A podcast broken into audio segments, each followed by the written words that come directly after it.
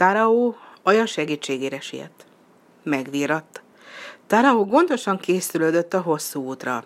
Övére zsákot erősített, és azt telerakta a nagymama sütötte köles lepényekkel.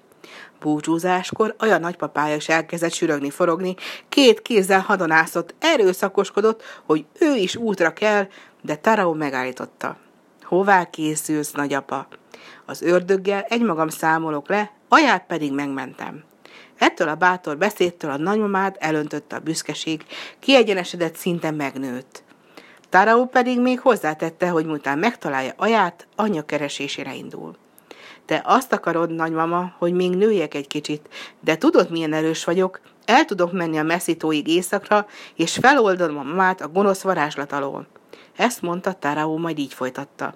Az én mamám embernek született, és nem sárkánynak.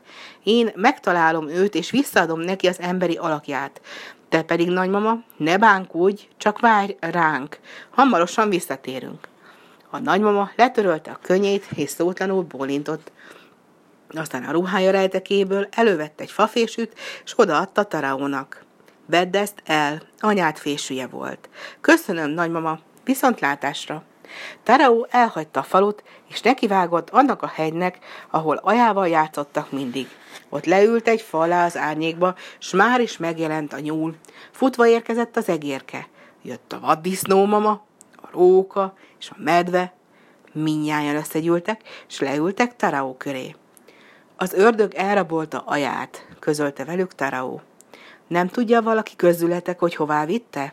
Én tudom, én tudom, sipogta az egérke vékony hangon. A Dondoróhegyi vörös ördög hurcolta el, rokonaim laknak a hegyen, és ők azonnal továbbították a hírt minden egérnek. Erre aztán minnyáján egyszerre kezdtek beszélni. Ez az a vörös ördög, amelyik állandóan dobol. Kényszeríteni fogja aját, hogy reggeltől estig furujázzon, aztán meg megöli. Ne féljetek, leszámolok a vörös ördöggel, és megmentem aját nyugtatta meg őket Tarao. Ekkor a vaddisznó elgondolkodva így szólt. Van egy közmondás, Tarao, nem mindig az egyenes út a legrövidebb. Én például úgy gondolom, nem ártana először felvértezni magadat a tenguk varázserejével. Természetesen az emberek között is vannak nagyon erősek, de a tenguk mégis erősebbek. Köszönöm a tanácsot, vaddisznómama. És hol élnek ezek a tenguk? Elviszlek téged hozzájuk, gyerekek. Most egy kis időre egyedül maradtok, viselkedjetek jól. A tíz kicsi vaddisznó buzgón bólogatott. Olyan kedvesek voltak, hogy Tarao mindegyiknek adott egy-egy köles lepényt. Aztán felült a vaddisznómama hátára, s mint a szél elviharzottak. A vaddisznómama könnyedén átugrált a patakokon, átszokelt a mély szakadékok felett, keresztül tört a fák között. Így száguldott futottak egy nap, egy éjjel, míg végül kijutottak az erdőből, és egy nagy tisztás tárult a szemük elé. Mi ez? kiáltott fel Tarao meglepetésében. Nyulak, szarvasok, majmok, és mind egymást lögdösig taszigálják. Miféle zaj ez? Miféle dulakodás? Még hogy dulakodás, sértődött meg az egyik nyúl. Nem dulakodás, hanem szumó. Szumó.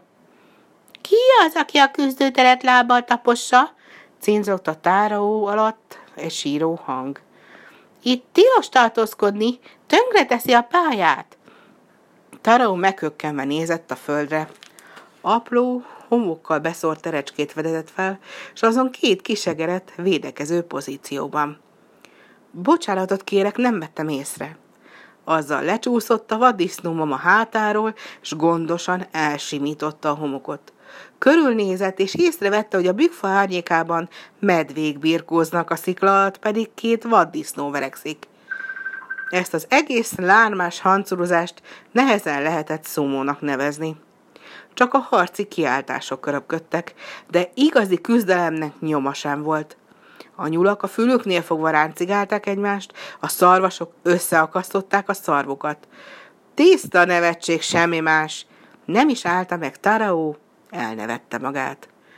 Mi a csodának buzgolkodtok ennyire, kérdezte aztán, mert így parancsolták a tiszteletre méltó tenguk. Válaszolta neki a medve. Hogyan? Azt mondtad a tiszteletre méltó tenguk? A vaddisznómom felugrott izgalmában. Ezek szerint ők a tenguk legdicsőbbjei, és itt találkozhatunk velük. De nem hazudsz, mond! Hogy képzelet, sértődött meg a medve. Mondom, hogy a legdicsőbbek. Tengu Manziro és Tengu Mantaro.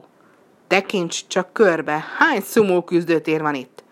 De hát miért lett nektek hirtelen olyan fontos a szumó? kérdezte Tarao. Az úgy van, hogy a mi uraink, a Tengu testvérek nagyon szeretik a szumót. Nemrég itt járt a Varjú Tengu, és hírt hozott, hamarosan ide látogat maga a Tengu fejedelem. Az ő kívánsága, hogy megmutassuk neki, mit tudunk. Aztán jó szívűek ezek a tenguk? Nagyon jó szívek. Párjukat ritkítják olyan jók. Náluk jobb szíveket keresve se találsz az egész világon. És vidámak. Ha egy kis rispálinkát isznak, már is táncra perdülnek. És azokon a hegyeken, ahol ők építenek szumó küzdőtermeket, kétszer annyi gomba, gesztenye, égi szél van ő, mint másút. Csak ugyan csodálatosak ezek a titenguitok, lelkesedett Tarao. A nyúl felfelpillogott Taraóra, s végül összeszedve minden bátorságát megszólalt. Az előbb azt mondtad, hogy amit csinálunk, egyáltalán nem hasonlít a szumóra. Te ismered a szumó szabályait? Ha igen, magyarázd el nekünk, kérlek. Szívesen, ha kívánjátok. Először is helyesen kell kilépni.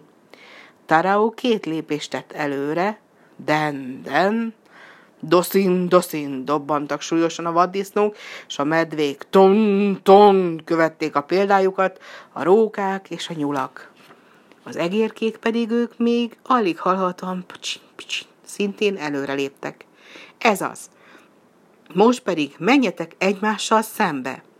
Amikor a Tarao elmagyarázta, hogyan kell belépni a körbe, hogyan kell elkezdeni a harcot, hogyan kell két várra fektetni az ellenfelet, és éppen hozzákezdett a váldobás bemutatásához, hirtelen szörnyű szél támadt. A száraz levelek kavarogni kezdtek, s lehulván arcukat a földbe temették.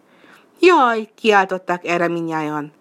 Jönnek a tiszteletre méltó tenguk!